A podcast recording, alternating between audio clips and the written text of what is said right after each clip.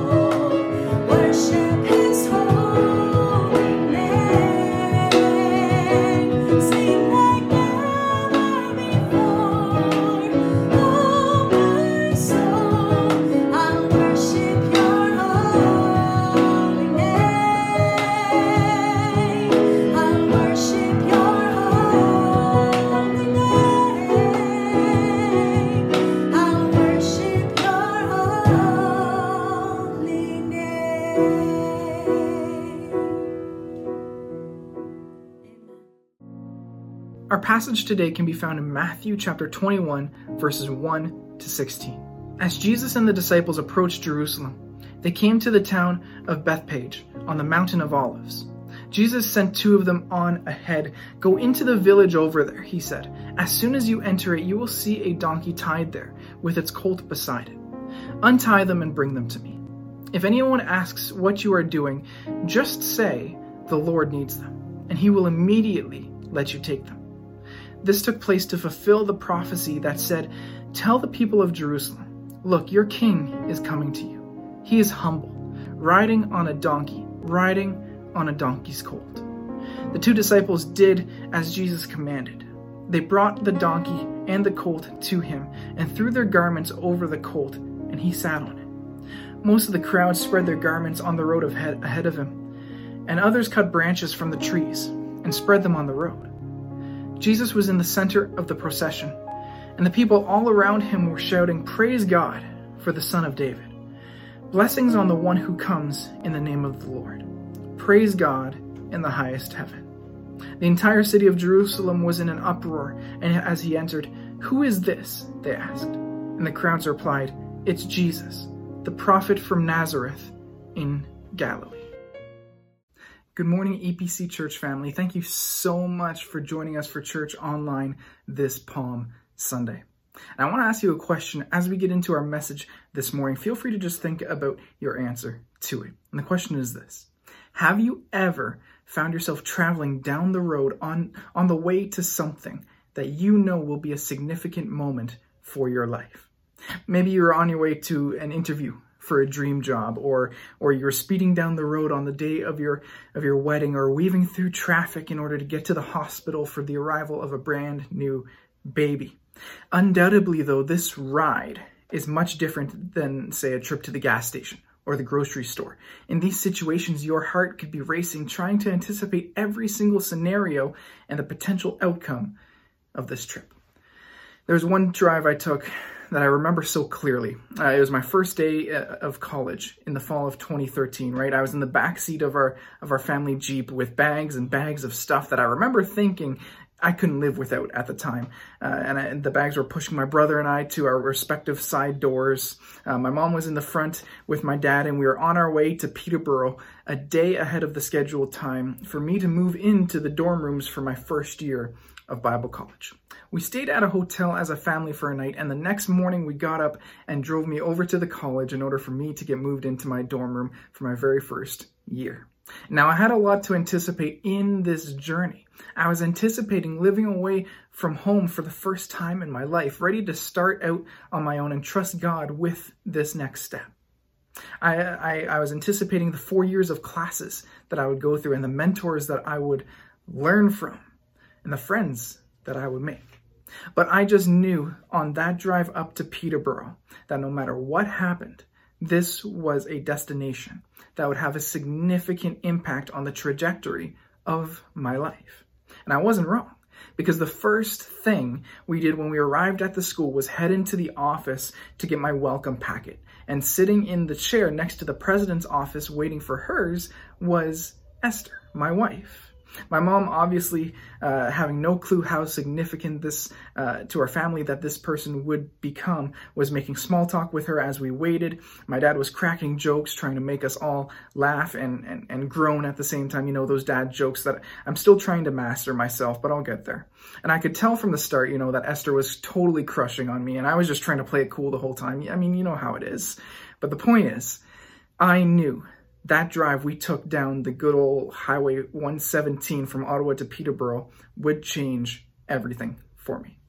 And this is just one example that I took from my life, but maybe, like I said before, you can relate to the experience of knowing that the journey you are on will have a significant impact on your life. This morning is Palm Sunday. Next week, we begin our exploration of the Easter season, but today we examine Jesus' journey. Jesus' journey one that would change everything. It was also known as the triumphant entry, and arrival into the city of Jerusalem as king. And make no mistake, this is definitely a triumphant entry. It is a triumphant entry. However, despite the fact that there are there, there is a definite atmosphere of excitement and of expectation in the midst of our passage today, while studying this event, I found myself wondering what was going on what was going on inside the minds of all the involved parties there that day. What was running through the minds of every single person in the crowd? What about the Pharisees? What did this day mean for them? What about Jesus himself? Like, just imagine for a moment how Jesus must have felt as he traveled down the road about to enter into Jerusalem, knowing that this road would ultimately end in his death on the cross and understanding the significance to humanity that this journey would ultimately be. And so this morning, I would like to take the opportunity to revisit scripture, both from the passage in Matthew that we read this morning, uh, as well as glimpsing at a few pieces from the other gospel accounts and take a deeper look at the viewpoints of each of those represented in the Passover celebration as Jesus entered into Jerusalem. And so our first point this morning is this what this day meant to the people. In the Gospels, Palm Sunday is shown as a day of much celebration and joy. And that holds true for our passage today. There's an excitement in the air at the arrival of the king. In fact, it seems uh, excited is a little bit of, of an understatement, right? And the people in Jerusalem are exuberant. There is a lively energy in the city with the news that Jesus himself was on his way to Jerusalem. And as Jesus rode in, a very large crowd gathered to him to give him a parade like welcome. Matthew 21:10 says the entire city was in an uproar. Praise was arising out of the crowd as Jesus arrived into the city. Matthew's account of this event says that as Jesus rode in on the donkey, the people spread their cloaks on the road while others spread branches that they had cut in the fields. Both of these are great symbols of the Jewish people's recognition and proclamation of Jesus as their king. Their cloaks being spread on the road before Jesus symbolize the crowd's submission to Jesus as king. In the book of Second Kings, a man named Jehu was chosen by God to be king. And the people spread their cloaks on the ground so he could walk on them. So it is historically an act of recognition of their chosen king. And the palm branches symbolize Jewish uh, nationalism and Jewish victory. They were connected with prominent Jewish victories and were very common even as decoration in, in the synagogue. So they saw Jesus' arrival as a sign of, of victory politically uh, over Roman oppression, and Jesus as the one to set them free from that. That was their expectations of Jesus, instead failing to recognize that Jesus is not that kind of king that they were waiting for.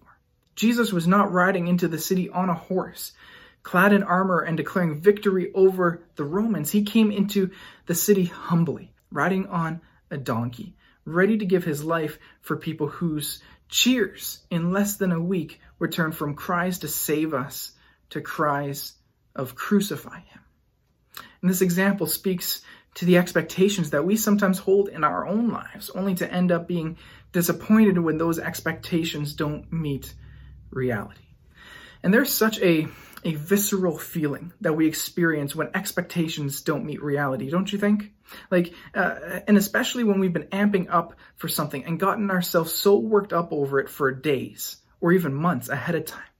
I know as a kid, a big one is the expectation of what you will open up as a present on Christmas Day. But as an adult, I get that sensation of, of expectations more or less when I'm craving food and I want to pick something up from the grocery store.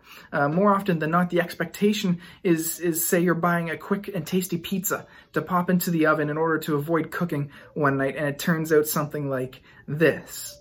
Or, you know, my own personal vendetta is against bags of chips, where you buy them and expect them to be stuffed full of delicious, savory, crunchy goodness, but 50% of the bag turns out to contain just hot air. These are tame examples, mind you, but the power of expectations really does affect us in such a way. And the Israelites were holding on to these expectations for their Messiah for centuries. They were holding on to them for centuries. And finally, they were excited for the fulfillment of those expectations, not knowing it wasn't going to be exactly as they thought.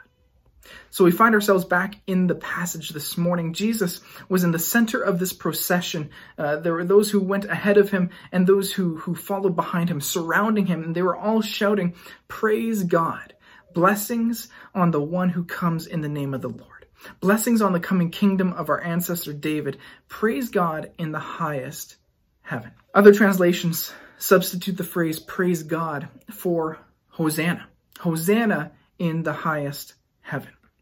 The phrase in the highest implies to the utmost, right? Or to the highest degree. Many scholars believe that the Jewish people were most likely calling on heaven to participate in glorifying the soon coming king with cries of salvation. Why? To confirm their belief that the one who has rode into town on a donkey was actually their Messiah and their future king. And so the people lift up their voices in celebration and in praise. The phrase they shout comes from Psalms 118 verses 24 to 26. And it says, This is the day the Lord has made. Let us rejoice and be glad in it. O Lord, save us.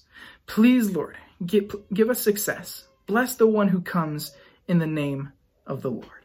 In other translations and, and in other gospels, you'll find the word Hosanna being said. The word Hosanna literally means, Lord, save us. which we find here in this psalm. And just like the psalm, the people cry out, Blessed is the King who comes in the name of the Lord. At the time of Jesus, people were awaiting the Messiah. They were looking for a human king in the line of David who would free them from their oppressors. And as Jesus entered Jerusalem, the people see him as that kind of king. In fact, in John's account, he recounts the people using words like this Hail to the King of Israel. The people were not wrong in proclaiming Jesus to be king, but Jesus was not the king that people were expecting.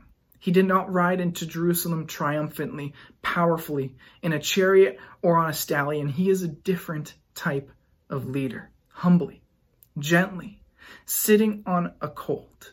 Jesus came as a victorious king, not by doing violence to the oppressors, but ultimately having violence done to him. Our second point this morning what this day meant to the Pharisees. And now we come to discover what this day meant to the Pharisees who were in the crowd, witnessing Jesus' arrival. And this day, no doubt, weighed heavily on them. And the implications of the people's cries of Hosanna to the King who just rode into Jerusalem on a colt, like the prophecy in Zechariah said would happen. John 11, 56 to 57 says, They kept looking for Jesus. But as they stood around in the temple, they said to each other, what do you think? He won't come for Passover, will he? Meanwhile, the leading priests and Pharisees had publicly ordered that anyone seeing Jesus must report it immediately so they could arrest him. So the time had come where the religious leaders and the Pharisees agreed in a plot to kill Jesus. And so about a week before Passover, Passover began, many arrived in Jerusalem early for a purification ceremony. While doing so, people kept their eyes out for Jesus, wondering if he would indeed make an appearance and knowing full well that the Pharisees had spread the word that if Jesus was seen, if Jesus showed up, if he appeared, it must be reported. I, I can only imagine that they expected not to see Jesus during the celebration. I mean, they considered it unlikely that in the view of, of the circumstances, of Jesus' circumstances, and the threat on his life, he would not be bold enough to make an appearance. But we know from our passage this uh, today that that isn't the case. Jesus does appear on the day of Passover. So, what about on this very day? What did this day mean to the Pharisees as they witnessed the man they were plotting to arrest and kill ride right into town before their eyes? I like uh, John's account in John chapter 12, verse 19, which says, Then the Pharisees said to each other, There's nothing we can do. Look, everyone has gone after him. I like some other uh, translations of this verse because instead of saying, Look, everyone has gone after him, some translations say, Look, the world has gone after him. And as I was studying this line right here, I found that you can practically hear the hopelessness in the words of the Pharisees. As Jesus marches boldly into town, the crowd is absolutely in awe of him and are publicly worshiping him to the point where the Pharisees realize that if they were going to go and arrest him now, as they wanted to do, they would surely anger the crowds who are celebrating the triumphant arrival of their king. The wording the Pharisees use here is an obvious statement, you know, the, that the world has gone after him. But again, it works to highlight the desperation and the exasperation that the Pharisees have. However, it was not yet time for Jesus to go to the cross, so they were forced to postpone their plan to arrest him. In fact, in Luke chapter 19, verses 39 to 40, we actually see the Pharisees try to ask Jesus to silence the crowds uh, who are praising him. And so let's read this for a moment. Luke chapter 19, verses 39 to 40, and says this. But some of the Pharisees among the crowd said, Teacher, rebuke your followers for saying things like that. Jesus replied, If they kept quiet, the stones along the road would burst into cheers. So the Pharisees attempt to silence the joy of this great occasion, but Jesus rebukes it. On this day, Jesus received the praise. And I mean, for most of his ministry, Jesus did everything that he could to discourage people from publicly celebrating him as the Messiah. And here, though, Jesus invited public praise and public adoration as Messiah. He mentions how if the people are silent, the stones themselves would cry out. Now, why would he say something like that? What's the meaning of it?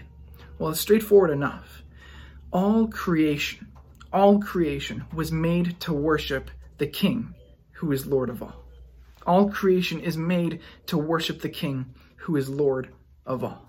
If the people weren't going to praise him, the stones would. And the idea of creation itself, praising God, may seem strange, but the Bible speaks about it in a few places. You know, trees, hills, oceans, rivers, mountains, uh, valleys, cattle, birds, and fields all give praise to God. In fact, Psalm 148, verse 7 to 13, directly speaks on creation itself, praising God. It's not an uncommon idea. Yet the stones stayed silent on this very day. Because all the people surrounding Jesus continued to praise him. The whole crowd of his followers continued to rejoice, and so the Pharisees, who had placed themselves there to watch and to observe what was said and what was done in order to maybe find some reason to finally do what they plotted and arrest Jesus with, were left with nothing else to do but to continue watching as, as the people welcomed Jesus as their prophesied Messiah. Our third point this morning what this day meant to Jesus. I want us to finish our main points this morning by looking at the perspective of Jesus, because his situation is the most prominent in this passage. And I can only imagine what this day meant to Jesus. Again, Jesus was arriving into the city of Jerusalem, knowing full well that this journey into the city is one that would end with him on the cross. But at the beginning of our passage today, we read how this journey into Jerusalem began when he asks two disciples to travel to a nearby village where they will see a donkey tied there with its colt beside it. And they were sent to retrieve the donkey and the colt for Jesus. And Jesus tells them that if anyone is asking what they're doing, just to reply to them that the Lord needs them. That the Lord needs them. And when they are told that, Jesus says they will immediately allow the donkey and colt to be taken to Jesus. But why would they immediately allow these people's property to be taken? Like if someone uh, came to my property and tried to take my car by saying the Lord has need of it, I'd have a few questions for them before allowing it to actually happen. Well, if we think about it, these people are Jewish people, meaning they know the scriptures, they know their history, and they know the prophecies about the Messiah. These people are actively waiting for the Messiah to arrive. So when the disciples arrive to retrieve the donkey and, and the colt on the request of this one who is named Lord, their minds would turn to the prophecy found in Zechariah chapter 9, verse 9, which says, Rejoice, O people of Zion. Shout in triumph, O people of Jerusalem. Look, your kingdom is coming to you. He is righteous and victorious, yet he is humble, riding on a donkey riding on a donkey's colt. In fact, in our text this morning, after Jesus' instructions to his disciples, it lists an abbreviated version of this prophecy directly confirming it. Jesus was using this moment as an immediate answer to his identity, that he is the Messiah, the foretold king of Israel. And so Jesus presents himself as Messiah and rode into the city with all the imagery of a king. The Messiah was the coming deliverer that God had promised to the Jewish people many years before. The entire Old Testament looked forward to, to the coming of the Messiah, and the messianic expectation ran high among the people of Jesus' day. Jewish history was one long cycle of freedom and then captivity to other nations. And the Jewish people were currently under Roman rule, and so they longed to be free again. They longed to be out of that rule, that captivity, Again, they believed that when the Messiah came, he would deliver them from the Romans and set them free. This was also a significant week in the Jewish ca- calendar. Like this was Passover week when the Jewish people celebrated God's miraculous deliverance of Israel from the Egyptians under the leadership of Moses. Crowds of traveling pilgrims journeyed to the holy city of Jerusalem for this annual event, so the religious fervor and the zeal were off the charts. Part of the messianic hope was that God would send a prophet like Moses to deliver his people. And so here is Jesus, widely known for his miracles and his teaching, along the road to Jerusalem, surrounded by a, a growing crowd of fellow pilgrims coming to experience the Passover. But for Jesus, unknown to the crowd of people chanting his praises, he did not come to be crowned a political king and to set them free from Roman rule. In fact, we call this entry the triumphant entry. But for Jesus, it must have been quite the opposite. Luke records that upon arriving closer to the city and, and, and when he saw it, when he saw Jerusalem, he began to weep. This account is only found in Luke's gospel and is it is significant to understanding Jesus' point of view. Jesus feels great sorrow over the coming rejection of the people. It's a rejection that was predicted in the Old Testament in Isaiah chapter 53, but one that draws Jesus to tears as he contemplates the Jewish people rejecting him. The people did not know that his coming to them was the coming of God for their and our redemption, their salvation. This view that we see of Jesus during his entry into Jerusalem, while triumphant in many regards, is also tragic in that he knows of the people's rejection of him. Jesus was passionate for the people and for the city and had compassion for it. Jesus foresees the destruction of Jerusalem that would happen 70 years later. The tragedy was that Jerusalem did not recognize that this was God's coming. They did not recognize the time of God's arrival. God had arrived in the person of Jesus, and the people who were shouting his praises would soon turn against him and send him to the cross. Yet, because of his death and because of his resurrection in Jerusalem, he made it possible for a new Jerusalem. Revelation chapter 21, verse 2 says, And I saw the holy city, the new Jerusalem, coming down from God out of heaven like a bride beautifully dressed for her husband. Through Jesus, because of this day, he willingly entered the city of Jerusalem the start of that final stretch that would end at the cross. We can now live as part of his kingdom here on earth. We are the church, and we can know the presence of God with us, and we can be a light and a blessing to the world around us. As we prepare to close off the service this morning, I believe examining the meaning of this Passover celebration to three groups of people involved in that event warrants one final look at one final group. So, what does this day mean for you? What does this day mean for you? What does this day mean for us? And like the crowds of people worshiping him and the group of Pharisees plotting against him, you and I have the benefit of knowing what happens next.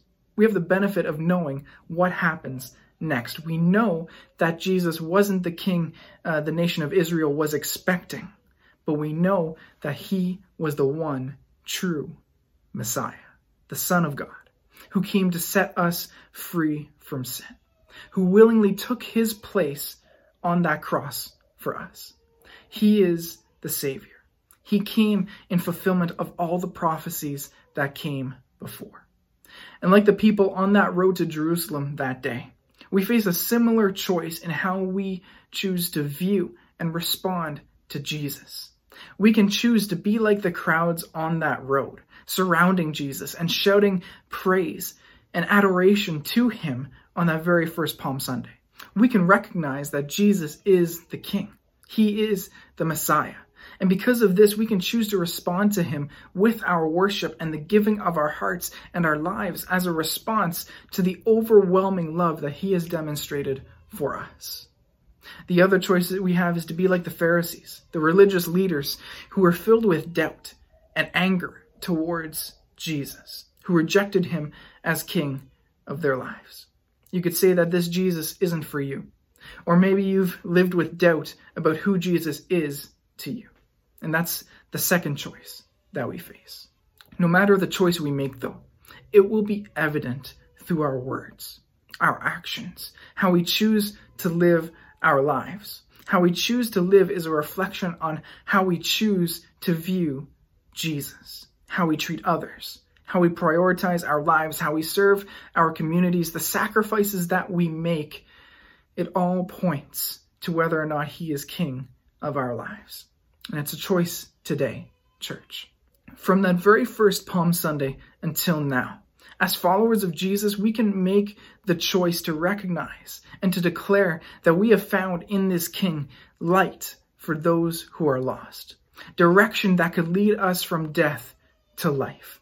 We have found in this King wisdom, grace, and mercy and love that never ends. We have found in this King joy and truth and hope in our present circumstances. He is the Messiah and we can find comfort in the promise of His love for us, in His love for you today. So I wanted to ask this question again. What does this day mean to you? Who is Jesus for us? Are we looking for a Savior? Because He is available to you today. The real meaning of Palm Sunday, and really the whole meaning of, of His life, death, and resurrection is that he came and gave his life for ours so that we can have access to him. John 3:16 says, "For this is how God loved the world. He gave his only son so that everyone who believes in him will not perish but have eternal life."